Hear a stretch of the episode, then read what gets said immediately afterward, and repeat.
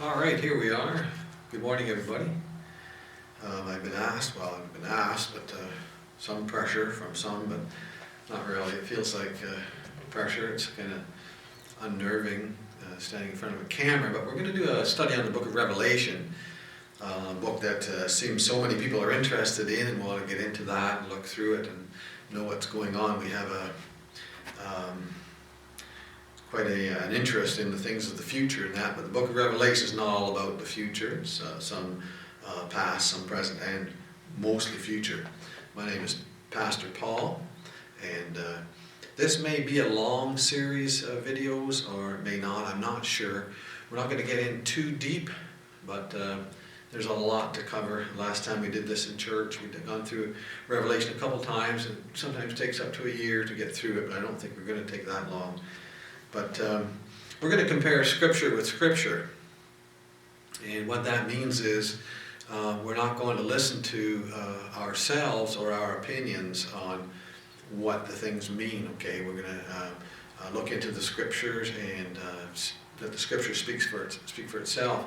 I think that's fair, don't you? And that's the safe way to do it. That's the best way to do that.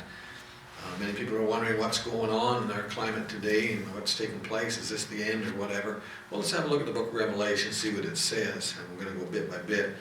We're going to break it down and show you some of the uh, main components of it, and once we get an idea of the um, each set of things that's taking place and such, uh, it'll begin to uh, come together, and you'll see it very clearly. First of all, we to do an introduction before we even get into the first chapter, which is a kind of an introductory piece itself. But um, um, make sure you take some notes because uh, we might be going fairly quick over some things, and you want to uh, take notes for the purpose of writing things down. And uh, so you can check it out later. You can go back in the Bible. Now that, that's a good thing too, because uh, the Bible says that the Bereans were more noble than those in Thessalonica. They searched the scriptures daily to see if these things were so. Okay, don't just take what a book says, what some man says, or whatever. Uh, get into the scripture because we're looking at the Word of God, right? Uh, we want to make sure that is um, the thing here before us, that we uh, honor the Lord and uh, the Father and Jesus Christ and the Holy Spirit. We want to honor them by taking heed to the um, uh, the Word of God. Now, you must have it 100% sure in your mind that uh, um, the Bible is the Word of God, okay? You've got to be convinced of that, all right? Um, excuse me. We want to look back and consider something first of all when we get going in this. We want to look at um, some Old Testament prophecies. Now, um, and for time's sake, I'll, I'll, maybe just mention some of these things, and you can check it out yourself later. Um, I won't get into it too deeply, but in the um, um, in the Psalms, we have some interesting things taking place here. Now, some of the Psalms where uh, David didn't write all the Psalms, but uh, quite a few of them. Uh, this uh, Psalm 22 is a Psalm of David. Now, I just want you to listen to a couple of the things that are going on here. It says, uh, "My God, my God, why hast thou forsaken me?" Why art thou so far from helping me and from the words of my roaring? Where have you heard that before? Okay, that was some of the things that the Lord Jesus said when he was on the cross of Calvary. Okay, my God, my God, why hast thou forsaken me? Now, I want you to note this, that this is the Psalms, David writing or penning this roughly a thousand years before Jesus would go to the cross. Now, how could that be? How could that be that somebody could pen those very words that Jesus would say on the cross or know that that was going to be said? We say, well, Jesus just read that and repeated it. Oh, is that right? Well, let's go a little further. He says, But I am a worm and no man, a reproach of men, and despised of the people. All that see me laugh me to scorn. They shoot out the lip, they shake the head, saying, He trusted on the Lord that he would deliver him. Let him deliver him, seeing he delighted in him. And it goes on and on. Uh, uh, Be not far from me, for trouble is near, for there is none to help. Many bulls have compassed me, strong bulls of Bashan have beset me around. They gaped upon me with their mouths as a ravening and roaring lion. I am poured out like water, and all my bones are out of joint. My heart is like wax, it is melted in the midst of my bowels. My strength is dried up like a potsherd, and my tongue cleaves to my jaws, and thou hast brought me into the dust of death. Uh, I may tell all my bones, they look and stare upon me. They part my garments among them and cast lots upon my vesture. Okay, the soldiers did that at the cross of Calvary, didn't they? Now, uh, the soldiers didn't read that and say, let's go and do that because that's what it says way back there. No, no, no, no. This is a prophecy. A thousand years before those things took place. Now, this is very important for us to see this. And it goes on to, um, to say some other things. This is Psalm 22. Um, another great portion of scripture we could look at would be um, Isaiah 53. Now, in Isaiah 53, you're looking at approximately 700, 720, 750 years before the Lord Jesus uh, went to the cross of Calvary. But some of the things, and you probably know Isaiah 53, you probably know some of those things off by heart. Um, Surely he hath borne our griefs and carried our sorrows, yet we did esteem him stricken, smitten of God, and afflicted. But he was wounded for our transgressions, he was bruised for our iniquities. The chastisement of our peace was upon him, and with his stripes are we healed. All we like sheep have gone astray, and have turned every one to his own way, and the Lord hath laid on him the iniquity of us all. He was oppressed and he was afflicted, yet he opened not his mouth. He is brought as a lamb to the slaughter, and as a sheep before her shearers is dumb, so he opened not his mouth. And he made his grave with the wicked and with the rich in his death, because he had done no violence, uh, neither was any deceit in his mouth. Therefore will I divide him a portion with the great, and he shall divide the spoil with the strong, because he hath poured out his soul unto death and he was numbered with the transgressors, and he bare the sin of many, and made intercession for the transgressors. Another portion talks about him, his uh, hands and his feet being pierced. And, and on it goes. I've been told, I haven't checked it out myself, so you can check it out. I've been told, I forget it was a, between two and three hundred different prophecies concerning the, uh, uh, the Lord Jesus Christ and his uh, going to the cross and his return and all these things. I heard an interesting thing. We used to have our children in in uh, Awana Club. Some of you probably know about that. Um, there was a um, a thing about prophecy in there, just an illustration that said uh, talking about the odds. Now, what were the odds of say Isaiah? Uh, penning those things and then they just becoming true down the road like that 750 years later. What are the odds of David penning those things and a thousand years later those very words would be spoken? Now the odds are this, and this really puts it, uh, brings it home to me, uh, and I hope to you too. Um, if you would take the state of Texas, now they say Texas is pretty big, and I guess it is, and you take the state of Texas and you cover it in silver dollars to the, a depth of two feet, okay? And picture that in your mind. The state of Texas is covered with silver, silver dollars to a depth of about two feet. One of those silver dollars is painted red on both sides. Okay? Okay? Picture that now. Just one of them in the whole state of Texas, two feet deep in silver dollars.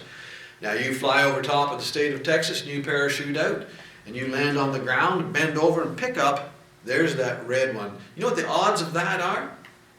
The odds of that happening are the same odds as one of these prophecies taking place, and yet there was two to three hundred of them. We're dealing with the Word of God, and the prophecies here are true because God gave it. Just some little illustrations and some things for us to consider what we're dealing with and who we're dealing with. The Bible is the Word of God, and you must be 100% convinced of that. Okay? This is the authority that we have. And our opinions don't matter. We bring them to this. It's the Word of God. We're studying God's Word, not our opinions and our words. First and foremost, before we go any further, are you saved? You realize that you're a sinner before God. God said so, there's none righteous, no, not one. What about your sins? What are you going to do about that? God says all have sinned and come short of the glory of God. That's why Jesus went to the cross. That's why it was prophesied of him back in uh, uh, Isaiah 53. to go to the cross to pay the price of our sins. He died on the cross and rose from the dead on the third day. That whoever would trust in Jesus Christ, take him as Savior, believe with all of your heart, not just your head, okay? You'll miss heaven. It's just head knowledge. Oh, I know something about Jesus. No, you know him as your Savior. He went to the cross for you, individually, personally, okay? We turn from our sins, we look to the Savior and Jesus, forgive me. Save my soul. Want to put it, but from your heart, okay? Very, very important. Now, when we get uh, looking at some of these things in the book of Revelation, um, there's basically, I guess, there may be more ways to look at it, but uh, we're going to just uh, consider um, some of the ways that people look at the book of Revelation here, just in case you run across that a little uh, further down the road and it, it, might be confusing. Before we get going into the actual uh, book itself, there are basically four major views to uh, how to look at or what the book of Revelation is about. Um, there's a um, what they call the preterist. I don't know if I pronounced that properly or not, but whatever. Um, means that uh, some people believe that all the things in Revelation have already been fulfilled. Granted, there are a few things in there that refer back to uh, some uh, earlier uh, times. Because, uh, like I said, it talks about the book of Revelation itself talks about the things that uh, that were, that are, and shall be. So we see a past, present, and future. So we have that, but if we take that view, the preterist view, that things have already been fulfilled. Okay, and some are uh, they take a, a, a his, historist. Uh, they say it's all history, and the events from the uh, apostolic age right up to the end of the end of time are found in in there.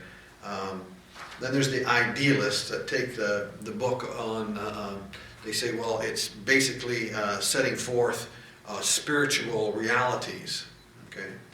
And then there's a futurist view which says and believes that the major part of the book is still future. Okay, the um, the idealist theory, uh, if the if the uh, if the book of Revelation uh, is just uh, spiritualizing all the events, well, anybody can say whatever they like. Then there's no real uh, authority to it. Okay, this would be just absolute confusion. They would just give a spiritual explanation for it. So we just we rule that out uh, entirely. And the preterist view, uh, granted, some things we have, like I said, in Matthew 24 and Luke 21, do indicate 70 A.D. And uh, but uh, uh, we uh, we pretty much reject that view of things already being fulfilled. Let me ask you a question: If you went to the Book of Revelation, and worked backwards, if it's all been fulfilled do you tell me when Jesus Christ came back to this earth? And when did these things, these uh, plagues, when did the wrath of God, when was it poured out upon the earth? Because it hasn't. Okay, so we just dismiss that one as as well. We can't take that as uh, anything that's uh, going to give us uh, um, um, going to give us any uh, understanding.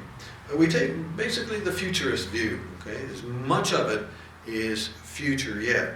We have to rightly divide the word of truth. We have to put things in their place, comparing uh, Scripture with uh, Scripture. And that's a good idea, and it's a good thing to do. The Bible wants us to be able to uh, take those things and put them uh, all together. We come to chapter 1 in the book of Revelation. Now, chapter 1 itself is, I said it was an introduction, but it's not really, an, I guess you could say that, but uh, just for that's the way I look at it is get it started, but it introduces the Lord Jesus Christ. And this is nothing. It's nothing. Uh, uh, it's not something to be dismissed. It's something. Every bit is important. Every word of God is important. Man shall not live by bread alone, but by every word that proceeds out of the mouth of God. Now we're not going to look at each and every word as we go through here. We're going to try and get some of the main things here. We look at the revelation um, chapter 1, verse 1. Now, I don't have my notes in front of me for this. I'm getting way ahead of myself, but we'll just start and get a few things on the go here. This is our introduction, anyways. Uh, the revelation of Jesus Christ. Now, that word revelation is an interesting word for us. It simply means the uncovering or the revealing of. And it has the idea of something being uncovered quite quickly. If you were to go over to, uh, say you had curtains on your window and you went over and you just quickly threw the curtains back and then you would reveal and you would see and the sunlight would come through and such. And there we have the revelation of Jesus Christ, the revealing of Jesus Christ and the things of Him. In chapter 1, we're going to see some things about Jesus Christ that are very important for us, things He did for us, things that He, uh, uh, what He is personally, even His appearance is here in chapter 1. The revelation of Jesus Christ, which God gave unto Him. Now, note um, you, when you read your Bible, read it through fairly slowly. You can read it through quickly and cover ground in that, but you're going to really catch things and you go a little bit slower and just look at the words. The revelation of Jesus Christ, which God gave unto him. The Father gave this to and for uh, the Lord Jesus Christ to show unto his servants. Now, that's interesting. You see, it comes down like this, eh? Comes down what? That's not a right way to put it because Jesus Christ is not lower than the Father, but coming to us coming down to us. The Lord wants us to know and understand what's taken place and what these things are about. A lot of times the book of Revelation is misunderstood. Um, uh, there's a lot of folks that don't even study it, don't even approach it. They don't understand it. It's not that hard to understand. There's a few uh, key things to look for and to look at. We're going to look at it as chronologically. But uh, the Lord wants us to understand things to show unto His servants which must shortly come to pass. And it doesn't necessarily mean shortly, as in, see, some would take that as way back in the first century, excuse me, in the first century when this was penned, when the Spirit of God moved upon John and he wrote these things down. Um, it doesn't mean that it would happen just quickly and shortly right there. It meant more like quickly. When things start to come uh, about in these things, it's going to happen quickly. One thing we'll notice too, we can see, and to keep in mind and consider, would it be possible for God to delay certain things, uh, put them off for a time? Sure. We have to keep that in mind that uh, God doesn't use our calendar or our timetable. God has a plan and things will come up, come around when He says so. That's His mercy and His grace. What if the Lord had brought these things to pass back, say, in the first century, in the Bible times back there, as we call them? Well, you and I wouldn't be here. Okay? Simply God's grace and His mercy, and He puts that off. And we'll see that as we go through the book of Revelation. We're going to see the mercy of God come out in, uh, uh, uh in tremendous ways. Oftentimes, when people see Revelation, they think of the terrible and horrible things that are going to come upon this world, and they will. And they will come upon this world, terrible and horrible things. There's going to be a day when the fa- Father says and God says, Look at enough's enough. I have to judge the earth for its sin, and so on. But we'll note something, one of the interesting things we went through last time, we picked out the mercy of God, and in the, um, I'm getting ahead of myself, but just to, uh, as we talk about the mercy of God, um, in the, in the trumpets and such, you'll find that there are uh, the wrath of God coming forth, but it talks about one third of this, and one third of this is afflicted, and one third of this. That's the mercy of God. It's just one third. It's not until later on in the last bit where he pulls out all the stops, and then there's no more mercy, as it were. It's just a fascinating, fascinating book. But you see, the, to show unto his servants things which must shortly come to pass. God wants us to know things. Remember, the Lord Jesus upbraided the Pharisees at one point in the Gospels there. He said to them that you can discern the face of the sky for when you see the, uh, um, the sky is red and lowering, and you will know it's going to be a good day. You know, we, we say red sky at night, sailor's delight for the next day. That comes from the Bible. He says you can discern the face of the sky, but not the signs of the times. That's not exact words, but just my paraphrase, so to speak. That's the word. Um, he upbraided the Pharisees for not understanding who was standing there talking to him, to, the, to them rather. They could look at the they could look at the sky and see what kind of a day we're going to have tomorrow. But they had God manifest in the flesh standing before them, and they didn't get it. Well, if they did, they hit it pretty well, or just in their hatred and such. But we won't get into that right now. But the Lord Jesus said, look at, you should be able to understand the things that are taking place. We look at our current events round about us, and God wants us to know. You say, well, are the current things taking place? Are these the things from the book of Revelation? Well, why don't we look at the book of Revelation and see? We don't have to suppose this or suppose that, but God wants us to know things. And if you are to learn things about God, if you are to learn from Him, you have to read your Bible and study it. I hope you have a uh, daily uh, devotion time, as we call it, you study the Word of God and you pray. When we pray, we're talking to the Lord. And when we read our Bibles, He speaks to us. The Spirit of God will use Scripture. He won't talk to you from the wind or some squirrel in a tree or whatever. It's not going to happen. He speaks to us from His Word. It's complete, it's full, and we have it in our hands. And He wants us to know the things that He's doing, and we can see that, and uh, we can understand things which must shortly come to pass. And He sent and signified it by His angel unto His servant John. Now, isn't that an amazing thing? He went from the from God uh, gives it uh, to the Lord Jesus, gives it, passes it on, and an angel takes it to John, and from John John penned this thing under the supervision of the Holy Spirit. I put it, I put it that way. And it's written down. We have it here today in our language, and it's come down to us, to me, and to you. There it is. We have this Word of God. A fascinating, fascinating thing that's been uh, um, passed down to us. Tons of verses for us to look up, uh, to go along with those things, but we're not going to right now, just for time's sake and he bear, oh, I'm sorry, who bear record of the word of God and of the testimony of Jesus Christ and of all things that he saw. Blessed is he that reads and they that hear the words of this prophecy and keep those things. Did you get that? Keep those things which are written therein, for the time is at hand. Okay? Blessed is he that reads and they that hear the words of this prophecy. Okay, we were talking about prophecy earlier, the Old Testament prophecies, and how important they are, how they validate the Word of God and validate God as if He needs it. Not really, does He? But sometimes people don't understand and will not accept. You understand when you pick that Bible up, you're dealing with something holy. You're dealing with something eternal. It's the words of the living God in our language here today. Okay?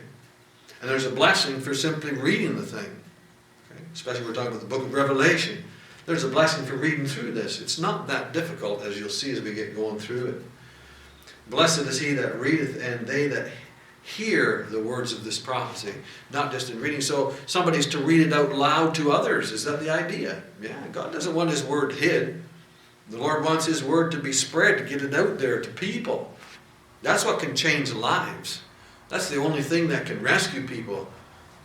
That can, the only thing that can deliver people from their sins is the Word of God, faith in Jesus Christ. Okay? Get it out there.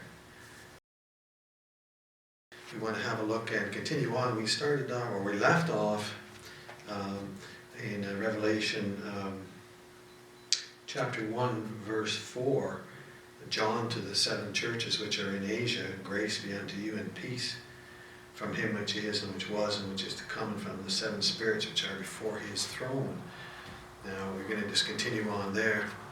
Um, we saw that in the first uh, few verses that uh, the book of Revelation being given, uh, the revelation of Christ, the unveiling, the showing of who he is. And in this chapter we see exactly who he is, in case anybody had any doubt. I mean, there's not really any doubt uh, if you look at the Bible and study it honestly you're going to see this is God manifest in the flesh, and now you're going to get a glimpse of Him in this glorified body that He has, and this glorified position that uh, He's in. This, uh, as the Lord Jesus would be seen in heaven, I suppose. Um, there's a blessing here for those that uh, read uh, this prophecy. We looked at prophecy earlier uh, to see how important prophecy is to uh, show us and help us understand when God says something, that's it, because it's God's Word, and the Bible is God's Word. But those that read, those that hear, and those that keep these things, there's blessings for that. Now, this is the seven churches in uh, uh, Asia he's going to be writing to, first of all, after chapter 1. This is the uh, uh uh, introduction into that, but uh, I, I use that word It's probably not the best word to, to use. It may not be a, a proper word, introduction, that kind of makes it think that it's not as important the other, but just the first section of it, because we are in, it'll be in sections. Uh, chapter one's a section, chapters two and three is a separate section, chapter four and five is its own section, and so on and so forth. But here we are, um, John to the seven churches in Asia. Now, as I mentioned earlier, that's Asia Minor. That would be, and today if you look on a map, I believe uh, Turkey is in that area, be the west side over there, um, just above the very eastern side of the Mediterranean, the west side of Turkey, of course. Um, why Asia? Why these seven churches? Sometimes people say, well, why? Um, why did the Lord pick these ones out? And we can't really say for sure, although there's a verse here for us to look at. And I'll just give you the, uh, the address here, we'll just touch on it a bit. In 2 Timothy chapter 1, verse 15. Now you know the Apostle Paul was, this is his second arrest in 2 Timothy. He wrote this when he was in Mamertine dungeon. This was the, the, the last uh, epistle that he wrote, that the Lord had him uh, copy down. Um, he was going to be beheaded shortly after this in Mamertine Dungeon, a horrible, terrible place, kind of like death row, so to speak. There's an interesting uh, verse here that will give us some light as to why the seven, at least I think why why the seven uh, churches are, are, picked out here. Anyways, let's have a look. As we see this, um, the Apostle Paul, um, verse 2 Timothy chapter 1, verse 15, he says, This thou knowest, that all they which are in Asia be turned away from me. Now that's not, not you know, China and such like that. As I said, this is, this is the, uh, um, the east area of what we would call Turkey today, in that area there. There was churches up in there that were started. And when the apostle was arrested the second time, um, nobody came to his uh, uh, defense. There was nobody with him okay, or very few, none, none from this area, anyways, which is a sad commentary on those particular churches, uh, at the very least. But let's have a look at the verse. Uh, all which are in Asia are turned away from me. They turned away from him and left him. I just wonder, perhaps, now this is just my thinking, perhaps uh, this is something where the Lord says, well, I'm going to address that situation and here he is going to be addressing it here and using those seven churches as examples for us to look at and we can examine ourselves in our own churches and such and see where we're at and see if these things fit for us and so on and uh, so let's have a look a little further here so we see that the seven churches in asia and from the seven spirits which are before his throne now, here's another one. You're going to find a lot of uh, uh, symbolism in the book of Revelation, and you're going to find a lot of things where sometimes we have to say, I don't know. Okay, and that's probably the safest thing to say rather than just saying, well, make something up. Um, but if we find some Bible verses that will go along with this, well, that might give us some uh, uh, idea of what's taking place here. And I'm going to give you a couple verses, and you can another study for you at another time, a little later on. Okay. Now, this seven spirits, the seven spirits uh, which are before his throne, we see that here in uh, chapter 1, verse 4, and also over in chapter 3, verse 1, we read, Unto the angel of the church in Sardis write, These things saith he that hath the seven spirits of God and the seven stars. He that hath the seven spirits of God. Do you catch that? And uh, over in chapter 4, verse 5, we read, um, And out of the throne proceeded lightnings and thunderings and voices, and there were seven lamps of fire burning before the throne, which are the seven spirits of God. And over in chapter 5, verse 6, we see this mentioned again. And we read, And I beheld, and lo, in the midst of the throne and of the four beasts, and in the midst of the elders stood a lamb as it had been slain, having seven horns and seven eyes, which are the seven spirits of God sent forth into all the earth. It's talking the lamb that had been slain. This is Jesus Christ. This is showing him standing before the throne and uh, with these seven horns, seven eyes, which are the seven spirits of God. There's also an Old Testament uh, um, uh, verse for us to consider when we look at these things.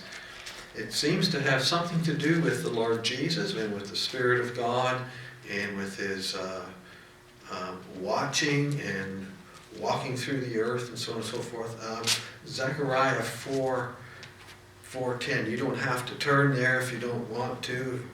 I'll just read it. But Zechariah 4.10, it says, For who hath despised the day of small things? For they shall rejoice and shall see the plummet in the hand of Zerubbabel with those seven. There's those seven. They are the eyes of the Lord which run to and fro through the whole earth. You put it all together, we see the Lord is seeing, He sees, um, nothing gets past Him. It has to do with Jesus Christ, it has to do with the lampstands, it has to do with the churches and all the stuff. You put it together. It's a very difficult thing to explain, but there's some verses for us to look at and just to ponder those. Uh, we're going to go on from that. Suffice to say, there's a, a lot of things about God that we just don't know. We're looking at God being, and He is an infinite being, there's no end to Him. Uh, there's no beginning, there's no end. And we have a, a finite mind, and we're trying to look at infinite things with our finite minds. Sometimes we say, well, maybe I just don't know about that. As far as the seven spirits before the throne of God, there's a few verses to look at and ponder. Check it out and see what you come up with. Um, verse 5 and from Jesus Christ. You notice there was three here. Uh, he that uh, um, sorry, I lost my place. And um, from him which is and which was and which is to come, there's one. And from the seven spirits before the throne, two. And from Jesus Christ, that's three. Where do you find those three in the Bible? The Father, Son, and Holy Spirit. So you see the seven um, uh, eyes before the throne of God may have to do with the uh, Holy Spirit, okay? And the things of, of, of Himself and so on and so forth. So we put those together. And Jesus Christ, who is the faithful witness, okay? The faithful witness. Now, we didn't know the Lord Jesus was certainly faithful to the task. We have him in the Garden of Gethsemane the night before the crucifixion. In the Lord Jesus, it says, the Bible tells us he sweat as it were great drops of blood. Now, he didn't sweat drops of blood, it was as it was, okay, as it were. Uh, but it was a difficult time because he knew what was coming up and such. But um, the Bible says that he's the lamb slain from before the foundation of the world. I personally don't believe that Jesus was um, uh, sweating and concerned over the, uh, that's not the word concerned, that he was, he says, Father, if it's possible, take this cup from me. The Lord Jesus wasn't going to say that because he's the lamb that was slain before, from before the foundation of the world. Excuse me. There's something else that took place at the cross uh, yes, he was paying for our sins and he would be crucified and the horrible, horrible things. But also, you see, the Father would basically turn away from him and leave him on the cross and the wrath of God be upon him. Uh, I personally believe that it was the, the, thing, the Lord Jesus in Gethsemane, the thing that he was so um, uh, upset about, that's not the right word either, but you know what I mean uh, was that he would have a fellowship with the Father broken for a time there, if you could say it that way. Some may disagree with that, but I can't help that. Um, but him being the Father turning away and, and all that. Uh, but then the Lord Jesus says, Nevertheless, uh, uh thy will be done.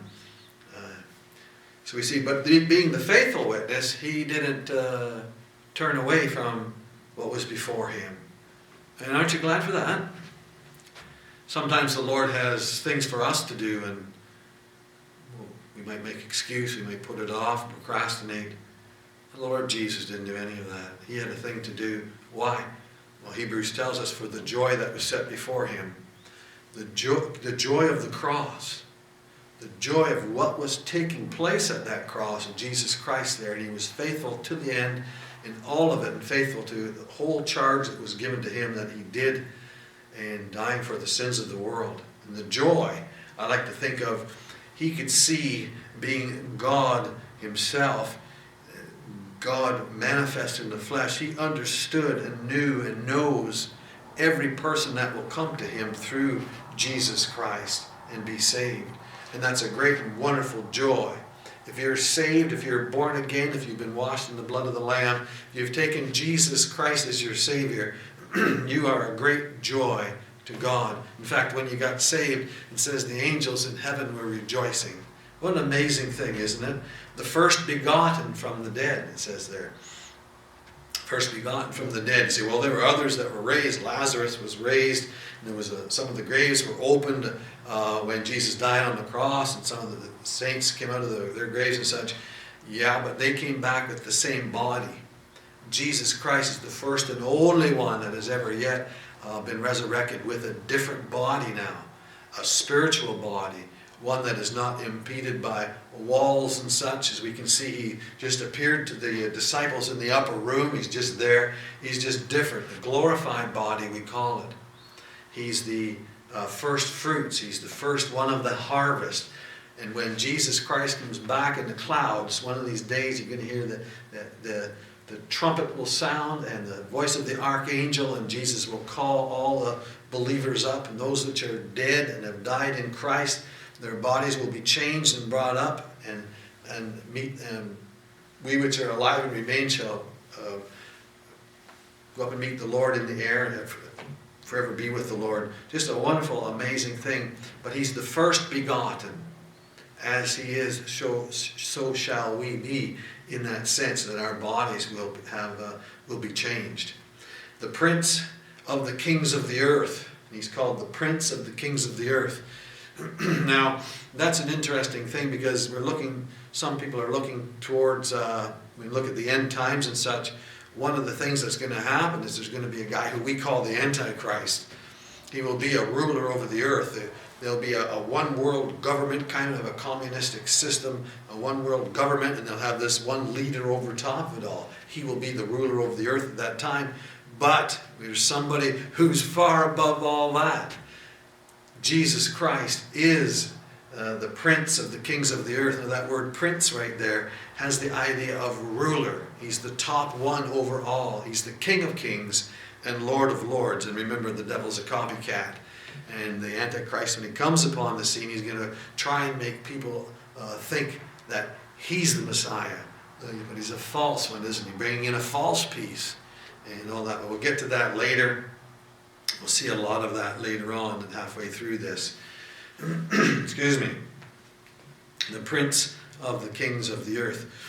Now, there's an interesting few things here um, in verse 5.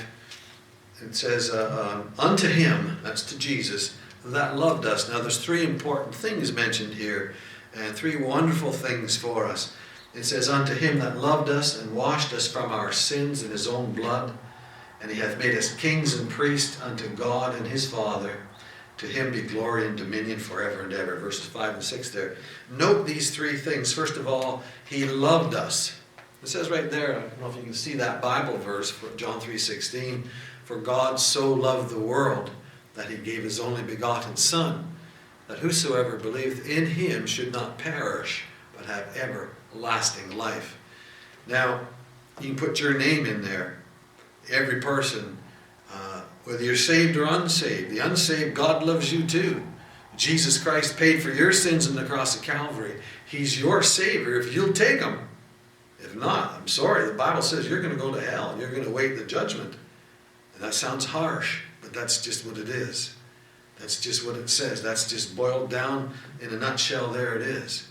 Jesus came to save us, to deliver us from our sins, to deliver us from hell, to bring us to heaven, to bring us into eternal joy and such with Him.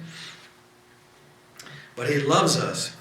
he loved us enough to go to the cross, but He not only did it, it didn't stop there. He still loves, and today He continues, continues to love us, his people, and love those, and he wants to draw um, the unsaved to him, that they would turn to Christ and be saved. But if you can't remember anything out of all this stuff that we go through today, you remember that one thing that God loves you. Jesus Christ loves you. We sing um, uh, for the children in church on Sunday morning, just the first verse. Jesus loves me, this I know, for the Bible tells me so. It's true, folks. One of the things that this old world needs is for people to be loved. There's a lot of hatred, there's a lot of strife. God, who is love, loved us. And it says He washed us from our sins, washed us, cleansed us. You can't go into the presence of God with your sins. I use the uh, illustration often. We have four sons, and when they were little, they'd go outside, they'd play, and as little boys would do, they would get uh, sometimes get kind of kind of muddy and dirty and stuff, you know, the boots and the pants, and they'd be, and they'd come to the door, and they'd be stopped right there. You can't come in here like that. You've got to get cleaned up, boys. Come on now. You can't go into the presence of God with your sin. You've got to get cleaned up. And Jesus did that. All you've got to do is accept, believe, put your faith in Him, trust in Him with all your heart. But He washed us from, uh, from uh, our sins in His own blood, it says right there in verse 5. The blood of Christ is so precious. Acts chapter 20, you check it out. I forget the verse. Is it 28? Uh, I don't remember. It, it talks about the blood of Christ being the blood of God. Okay? Very important.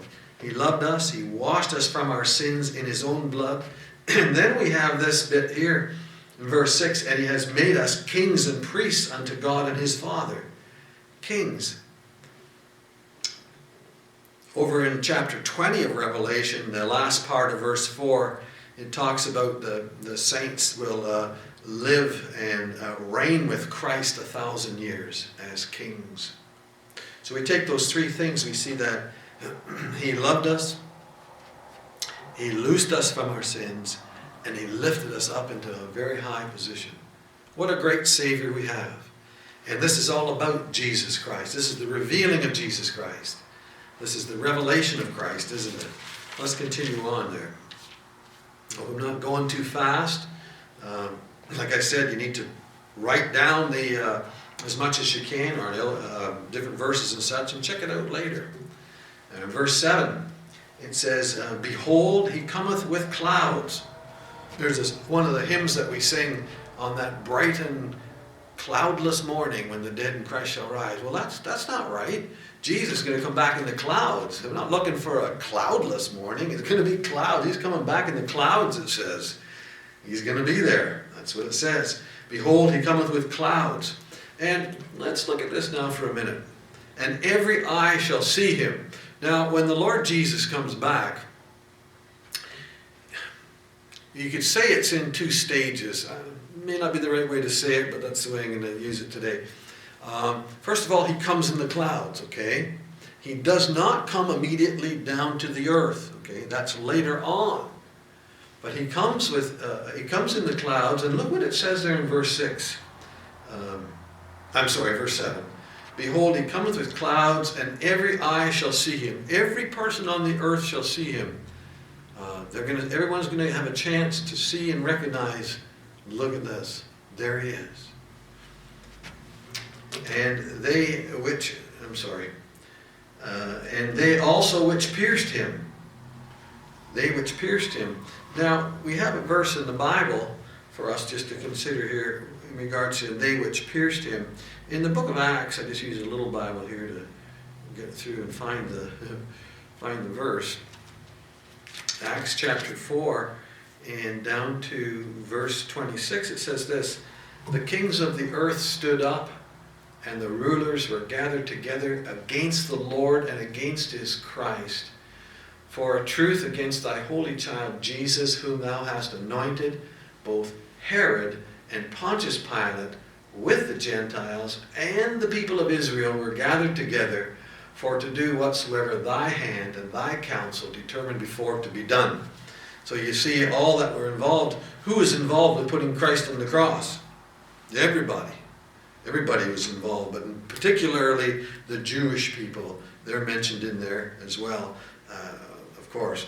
And they will see him too. But look what it says and uh, they all, and they shall see him, and they also which pierced him, and all the kindreds of the earth. All this it means all the different tribes, all the different nations, all the different people of the earth will wail because of him. I think that some will wail because the, the place that they will find themselves in at that time, maybe recognizing that uh, who Jesus Christ is. The Bible does talk about that, that, uh, that many will uh, turn away in, in anger from him and they will kind of shake the fist at God. And they'll be very angry, be wailing in tears over him when he's there. But nonetheless, he's coming back. He's coming back. And uh, it says at the end of verse 7, even so, amen. And we read that amen. It simply means, may it be so, or let it be done, something like that, okay?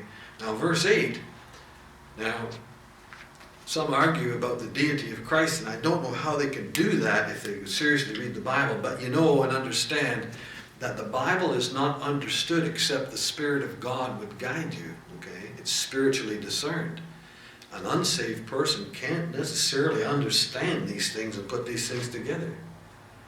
But they should understand and see as the Spirit of God would come upon them and show them that Christ is the Savior. But look what it says in verse 8 a description of the Lord Jesus. He says, I am Alpha and Omega, the beginning and the ending. The Alpha and the Omega are the first and last letters of the Greek alphabet. Our New Testament it was uh, penned in the basically in the Greek uh, uh, from that time. Verse 8, chapter 1, Revelation. I am Alpha and Omega, the beginning and the ending, saith the Lord, which is, and which was, and which is to come. Now look at the last two words the Almighty. Okay? The Almighty. This is the Lord, the Almighty. This is Him. This is the description of the Lord Jesus Christ. You see, this is the revelation of Christ, the uncovering, the showing of who he is. Okay? It goes on to say in verse 9, I, John, who am your brother and companion in tribulation. John, you'll notice that these fellows from the first, uh, what we call the Bible times, the first century, whether it was John or Paul or Peter, whoever it was, they didn't have these big titles in front of their names. They weren't the most holy reverend doctor, whatever. Just look at them, just a man, just a servant of Jesus Christ. And that's very important. And uh, a brother, a servant, and companion, he says. And uh, in the kingdom. Now, there's a couple different aspects to the kingdom that we consider when the Lord Jesus Christ comes back in the clouds and when he finally does come down to this earth, he will set up his earthly kingdom. But right now, today, um, as he said earlier, uh, or in the Gospels, he said that the kingdom of God comes not with observation, and the kingdom is within you. That uh, in, let me get the verse here, in Colossians chapter 1, you can check that out sometime. Um, Colossians chapter 1, I think it's verse 13. It says, Who hath delivered us from the power of darkness, that means the authority of darkness, and hath translated or removed us from one place into another. But look what it says who hath delivered us from the power of darkness and hath translated us into the kingdom of his dear Son. When you get saved, when you trust in Jesus as your Savior, you are removed from the authority, from the power of darkness, and transferred, translated into the kingdom of His dear Son. There's the spiritual aspect of the kingdom right now within us. We are citizens of heaven. It's present, it's right now. But what a wonderful thing it is when an unsaved person is under the authority and the power of darkness. And when you were unsaved, you were in that place. But when you got saved, you're removed from that. You were bought with the blood of Christ and you were placed into the kingdom of Christ. And the Spirit of God came and lived right inside of you. And there He is where He's going to stay. Isn't that amazing? That is absolutely amazing. What a wonderful, tremendous blessing that is to us to know where we are and how we're looked after. The kingdom and patience of Jesus Christ. Now he goes on to say he was in the isle called Patmos for the Word of God and for the testimony of Christ. Now, a lot of people say that John was on Patmos. He was there um, for, uh, that he had been preaching the gospel and such, and he was sent there in exile like, uh, like a prison sentence, like it was a prison colony kind of thing. Popular belief says that he was banished there for, for preaching But I have read, and just studying it out, I have read that there's no, uh, no evidence of, of such a thing, no evidence of a penal colony. Rather, the opposite is true. There's no penal colony, there's no history of it. Um, that's only comes from, some say, from only uh, so-called uh, church traditions and such. If he was there for uh, banishment, uh, how could the other seven churches that he's writing to escape punishment and only John did? It doesn't add up. It just doesn't make sense. John would have been a, a, a, a very, very old age if uh, um, at that time they, they figure, but yet he's told later on that he's going to go and preach some more. Uh, the year wasn't 92 AD, it wasn't under uh, uh, Domitian. The, the year was later in the very latter part of the 60s, and we'll look at that when we get down to chapter 17. I believe it gives us the, uh, some clues as to the date of the writing of this. Um, so we see that there is it true there's no no penal colonies there? There's no history of it. I couldn't find it. Maybe you can find it. But uh, with that, I just say, well, I don't think he was there because if John was persecuted for preaching the word of God, how come he's allowed to write the letter and send it out to all the churches and such and so on and so forth? And others all around were still um, living for Christ and preaching and such, but only John was. It doesn't make sense. I don't think he was there for for uh, uh, like a prison sentence. He went there to minister to the fishing villages and so on and so forth. That's what I believe. But you don't have to accept that. That's just my uh, um, my take on it. You study it out. You check it out. See what you can find. The Isle of Patmos. He was there for the Word of God and for the testimony of Christ. I think he was there to preach it. Nonetheless, we won't divide the church over that one. Verse 10 I was in the Spirit on the Lord's day. Well, that'd be a real good thing when you on the Lord's day to be in the Spirit. We're supposed to be actually in the Spirit every day, though, aren't we? Yeah, we are. Ephesians chapter 5, uh, verse 18 tells us a little bit about uh, being in the Spirit. Let me find this verse for you. Ephesians chapter 5, verse 18 says, And be not drunk with wine, wherein is excess. You see, with a person that's drunk is under the control of that. And it's funny thing that alcohol is called a spirit, isn't it? Spirits. But here it says that be not drunk with wine, wherein is excess, but be filled with the Spirit. Okay, and he goes on to say some things that, that we, you know, come out from that should do, speaking to yourselves in psalms and hymns and spiritual songs and such um, to be under the control of the Holy Spirit, to be in that place. How do you get there? You're walking with the Lord. You're reading your Bible and praying, just and you get in a place like a quiet place, where nobody can bother you, and you're not bothered by uh, the busyness of your life or the clock or anything else. Find that time, and you'll find that you'll just be just lifted up. It'll be an exciting and wonderful time to spend with the Lord, and you should be doing that. We should be doing that all the time, not just on Sunday. He says the Lord's Day, that's the first day of the week, which we call Sunday. It's a special day. It's not a day for everything else. It's not another Saturday. It's a day for worshiping the Lord. The early church gathered together on the first day of the week. That's our Sunday. Saturday was the Sabbath before. This, he's the day Jesus rose from the dead on the Lord's day, the first day of the week. But let's have a look at the rest of the verse. And I heard behind me a great voice as, as, as of a trumpet. Now some say it was, it was a trumpet. No, it wasn't a trumpet. It was as a trumpet, okay? It means it was loud like a trumpet. You know how loud that could be if somebody's blowing that in your ear. That's pretty loud. And John hears a voice. It is loud like that. Perhaps it had that kind of a tone. I don't know. But it was a loud thing because it was a great voice. We use the word mega. That's what that, that word means right there. Loud as a trumpet. And this voice says, saying, I am Alpha and Omega. Now, he just said that back in verse 8, didn't he?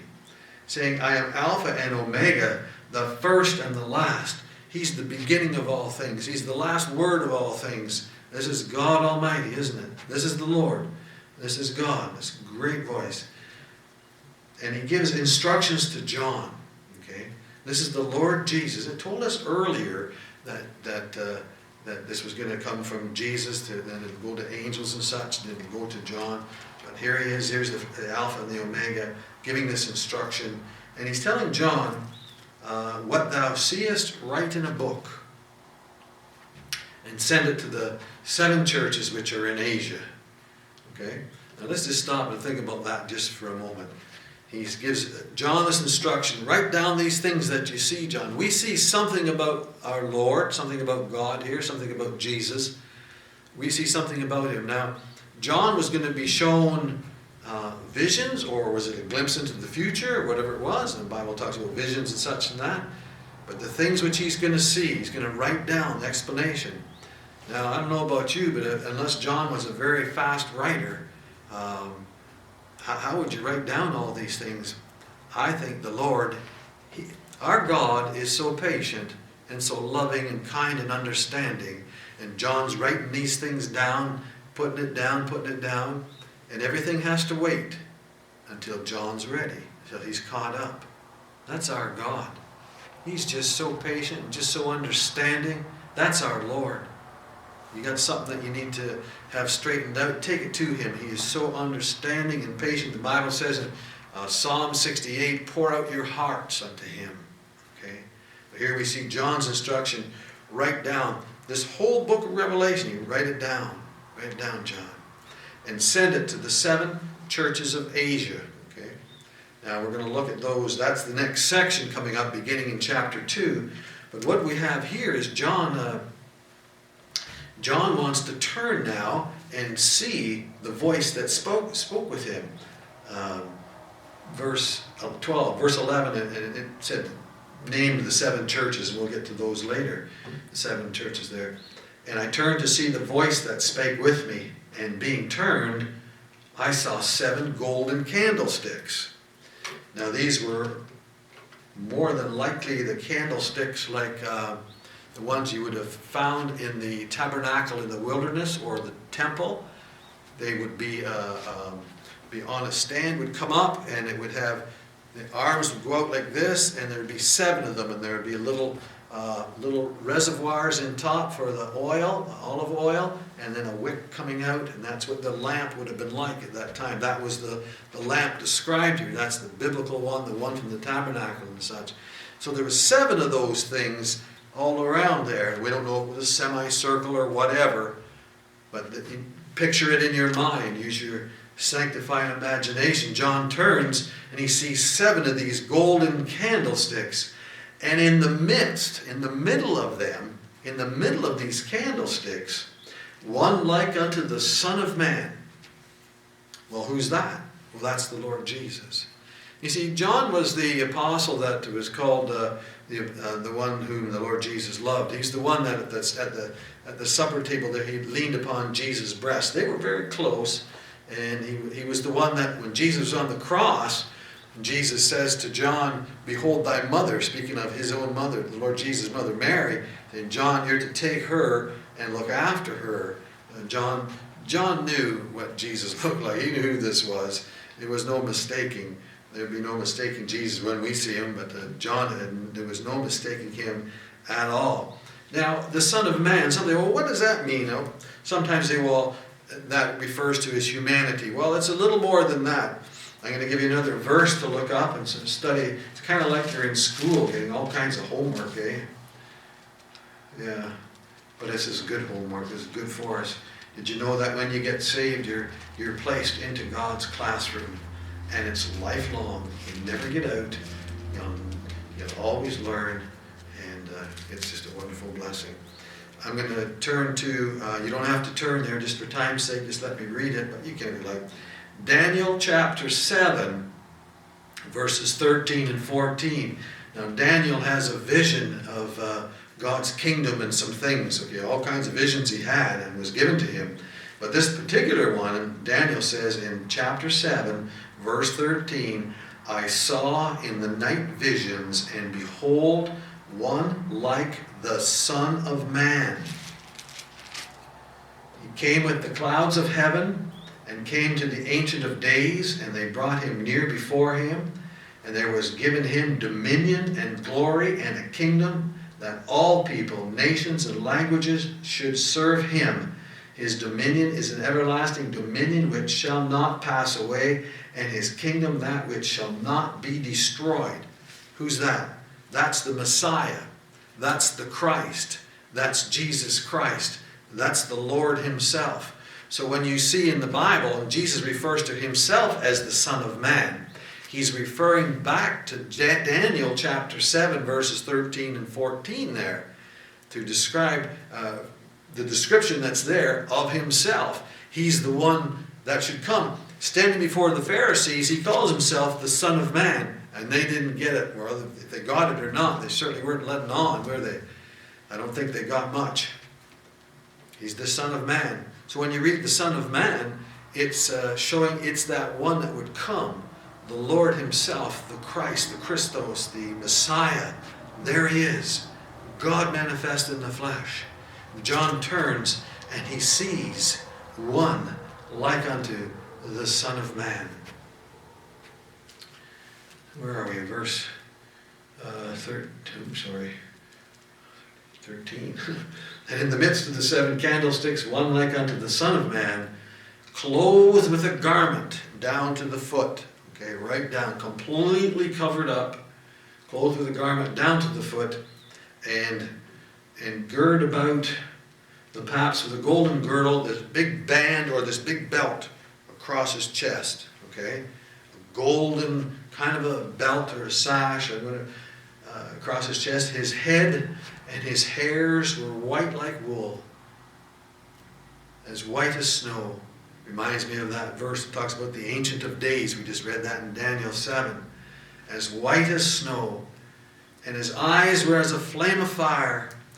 It just help make, makes us uh, think of uh, just that piercing gaze, the one that sees everything. You know, the seven spirits before God walking to and fro in the earth, seeing everything, seeing everything. That's our Lord. That's Jesus Himself. The description of Him here and his eyes were as a flame of fire. Verse 15. His feet like unto fine brass. Now, brass in the Bible, uh, different metals mean different things too, you know. Uh, Egypt was called uh, uh the iron furnace.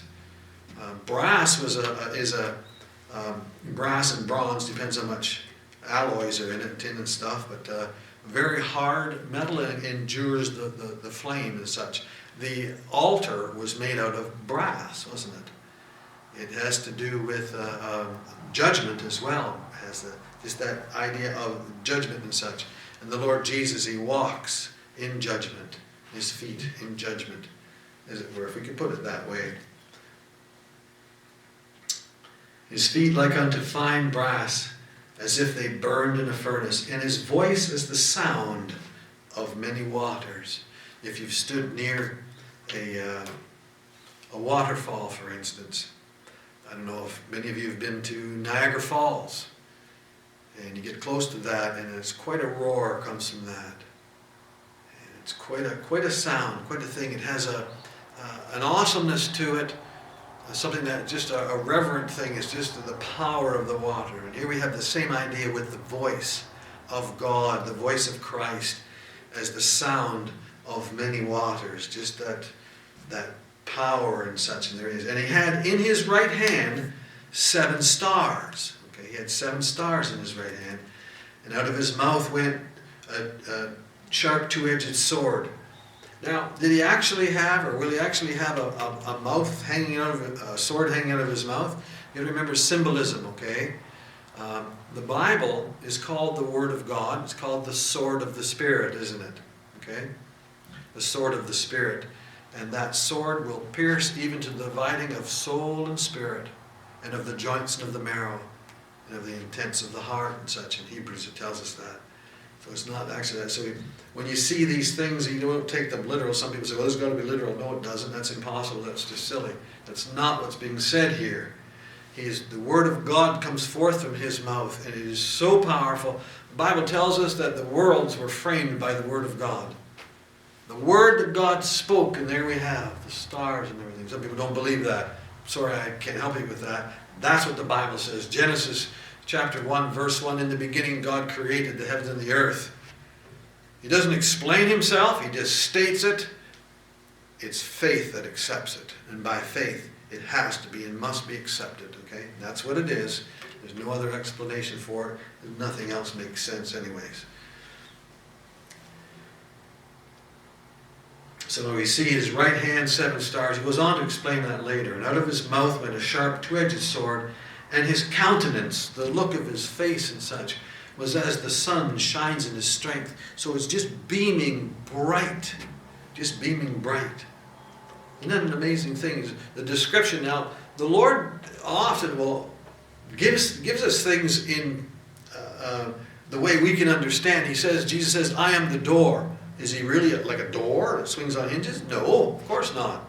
But it's to help us to understand the thing a little better. A door is the entrance way or exit from somewhere, isn't it? He's the door into heaven, so he's the entrance to heaven, isn't he? We see that. We see these wonderful things about him, about the Lord Jesus. We see the, the, the, the Word of God that's powerful, the, the shining uh, uh, countenance Verse 17, and when I saw him, John says, I fell at his feet as dead. He just folded up and he's down on the ground. I heard a lady say one time, she said, when, when she gets to see the Lord, she's just going to punch him in the nose. I know you're not, ma'am. you're going to probably just fall down and crumple. Yeah. The Bible tells us in uh, Philippians chapter 2, verse 10, that every knee shall bow unto Jesus Christ every knee. All things that are in heaven, upon the earth, and under the earth. Well, what do you suppose is under the earth? That's a whole other study, but check it out. The Bible tells us, in even I think Psalm 55, that hell is beneath. That's where the spirits of the unsaved are kept. But everybody's going to be brought up and everybody will bow. Best to bow now while you can, uh, as Jesus as your Savior. You don't want to be there when He's your judge because you're going to pay for your sins yourself. But uh, not meaning to be overly harsh or anything, but that's the reality of it, folks. You don't get to heaven by being a good person and doing good works and such. It's not by your baptism. It's not by going to church. It's by accepting Christ as Savior. The Father says, I sent my Son to the cross to pay for your sins. He died on the cross, shed his blood, was buried in the tomb, rose from the dead on the third day. It's done. It's wrapped up with a bow on it, and it's yours if you want it. Please, he says. God is not willing that any should perish, but you must. You must believe. You must accept Christ. You must receive him as your Savior. Acknowledge your sins before God and take Christ as your Savior. When I saw him, I fell at his feet as dead. And this is a wonderful thing. Look at this, what comes next here. And he laid his right hand upon me. Uh, just a minute now. You're having troubles? You're having difficulties with life and problems and such, and God seems so far away? He is not. The Apostle Paul was in Mamertine dungeon. He says, At my first answer, no man stood with me. Nevertheless, the Lord stood by me. Those words mean that he stood, means to be at my elbow. He's right there, right there. John fell at his, uh, at his, at the Lord's feet as dead. He just crumpled there and he saw him. And Jesus laid his hand upon him. How close would Jesus have to have been to John for Jesus to lay his hand on him? He wasn't across the room, he wasn't far away, he was right there. He's right there. He just, there he is, right there. Peter, walking on water, steps out of the boat. He's walking on the water. Lord bid me to come out there, and he walks on the water. Then he gets looking around, and the water's, the storm and everything, he starts to sink. Lord, save me. He calls out to the Lord. And the Bible says that Jesus put stretched forth his hand, laid his hand upon him. How close was Jesus to, to Peter? He's right there in the time of trouble. John's time of trouble. There he is. You got troubles? Turn to Jesus. Look to him. He's right there. He's there for you. He's our Savior. He's our Lord. He's our God. He's our Master. Turn to the Lord, the Father, the Son, the Holy Spirit. What a wonderful, wonderful blessing is ours to know God and be known of God. And look at this. John falls down in this time. He fell down because of fear. He was afraid. It's too bad more people weren't uh, afraid of God today in the sense that, that the fear of God would be upon them. You hear people cursing and cursing sometimes. They use Jesus Christ's name as a curse word. They're just piling up those sins, piling. You're going to answer for that someday, bud. You're going to answer for it. It should be a real healthy fear of God. He doesn't want us to fear, He wants us to love Him as He loves us. And I fell at his feet as dead, and he laid his right hand upon me, saying unto me, Fear not. Isn't that a wonderful thing? The Lord wants you not to fear, not to be afraid. The Bible says that's the devil's work. Okay? Even the fear of death, Hebrews chapter 2, the devil holds that over people. Fear, fear. That's not God's work. Not God's work. Is I am the first and the last. Verse 18, I am he that liveth and was dead. In case anybody wondered who this was, I am he that, that he's alive and he was dead and alive forevermore. Well, who's that? That's the Lord Jesus Christ, isn't it? Amen. Let it be so. And have the keys of hell and of death. The Lord has that power. He has that, well, that control, I guess you could say, that control over things. The first and the last. This is the Lord Himself. Um, the power of life and death. I think one preacher said one time that he didn't just didn't fear anything, didn't fear death. He says, when it was my turn to go, he, the Lord Jesus put the key in that lock and opened that door, and I would just go and be in His presence. What a way to look at it, eh? Yeah. So the Lord says to John, says, Don't be afraid, John. I'm alive. I'm here with you. I have the keys of hell and death. I've got the power over everything. But what I want you to do, John, and just like as if the, the Lord says to you and me, we've got something for us to do. Yeah, you live for Jesus. Tell others about him. Give them the opportunity to be saved. Get the gospel out to them. Verse 19 Write the things which thou hast seen. This is a key verse right here, verse 19. This is one of the, not, you can't say one's more important than another, but this is very important because here it gives you the key to revelation, okay, in what's taking place. Write the things which thou hast seen, and the things which are, and the things which shall be hereafter. Three things there past, present, and future. We talked about that at the beginning in their introduction. Some of the things are the past, some of the present, and some will be the future. We've looked at some of the past things and the present present things. He's going through this uh, uh, this bit uh, about the Lord Jesus here, and then we're going to go into the present present from that time in chapter two, and then the future will be uh, uh, the things that will come. That stuff when people talk about the Book of Revelation and all the terrible things that's going to happen. That's future stuff yet. Let's carry on here and finish it up to the end of the chapter. Okay, now he explains. Remember, he said, John said he turned and he saw one like the Son of Man. There's seven stars in his right hand. The right hand in the Bible, that's the place of power and authority and privilege. And he's got in his hand these seven stars.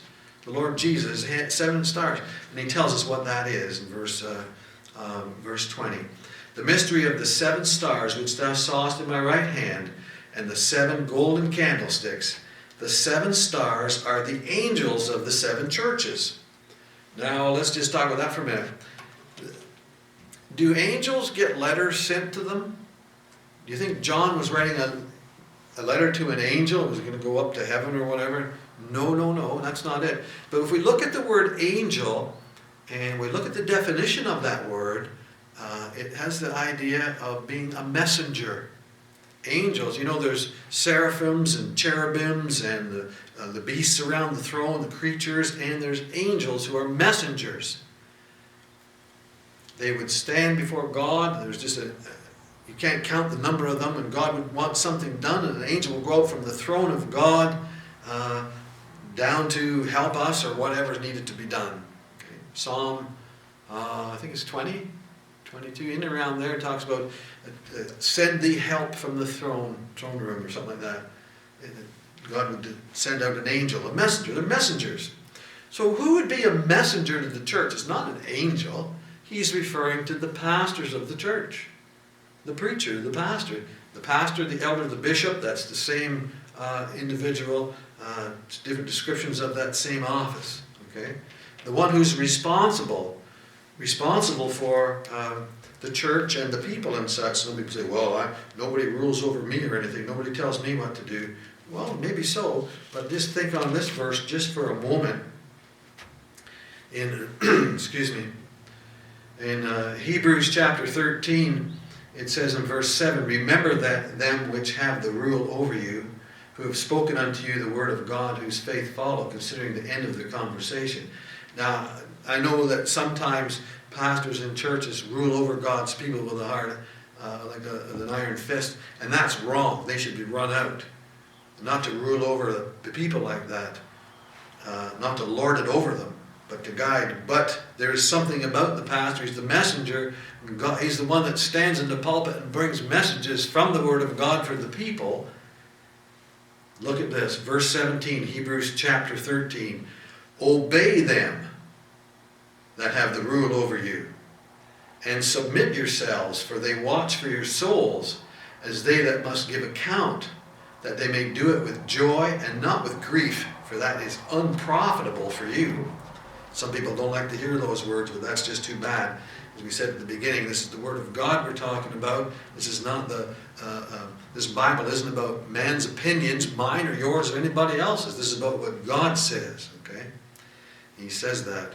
So we see that the, uh, um, the messengers of the churches. Now, when we get down to the seven churches, beginning in chapter 2, it says, Unto the angel of the church of, say, Ephesus.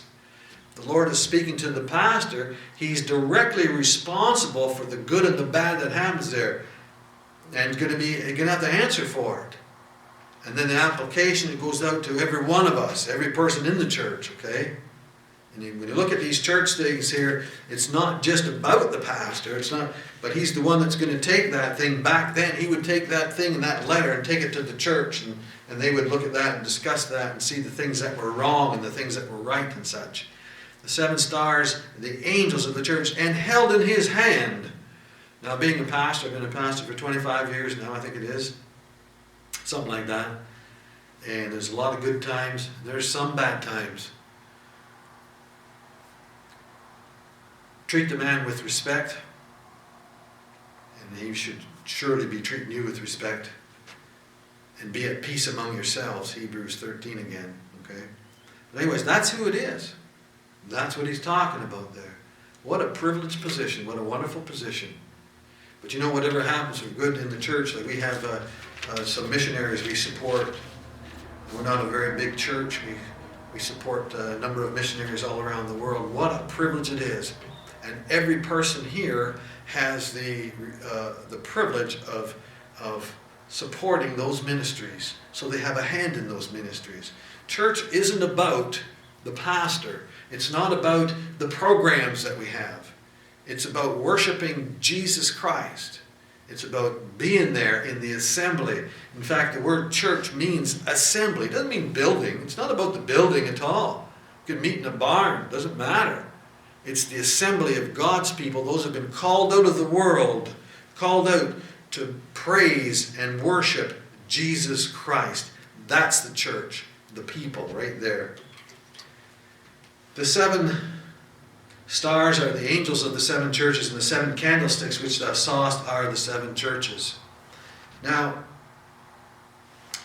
the Bible tells us, again, another verse for us here, um, in, in regards to the uh, church and congregating and gathering together. The Lord left us uh, some uh, words here in uh, Hebrews uh, chapter 10, verse 25. It says, Not forsaking the assembling of ourselves together as the manner of some is, but exhorting one another, and so much the more as you see the day approaching. Now, we've been told here with this virus thing going around that we're not allowed to gather together in big groups and all this stuff. And God says, Don't you forsake the assembling yourselves together. Boy, oh boy, what are we supposed to do?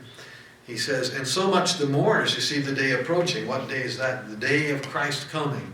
Okay? He says, You need to get yourselves, and we say, I'm going to church. We know what we mean when we say that. I'm going to church. Get yourselves into church. Be part of an assembly somewhere, one a church somewhere that teaches the Bible and uses the Bible. If they're not teaching from the Bible, don't bother with them. Get and find one and get yourself to be part of it. That's what he says. And don't forsake the assembling of ourselves together.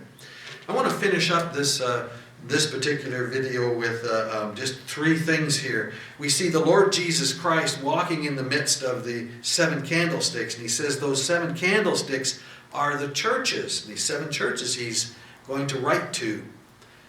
What's a candlestick for, from back then? We don't use them today, but what, what was it for? For light.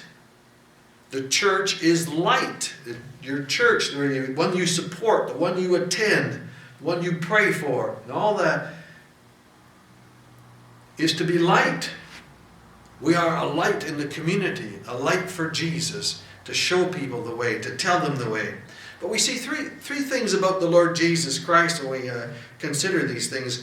Um, the Bible tells us in Hebrews chapter 7, verse 25, that Jesus is sitting at the right hand of the Father, and he ever lives to make intercession for the, un, uh, for the saved. It's a wonderful and comforting thing to know that right now, Jesus Christ is praying for you if you're a Christian.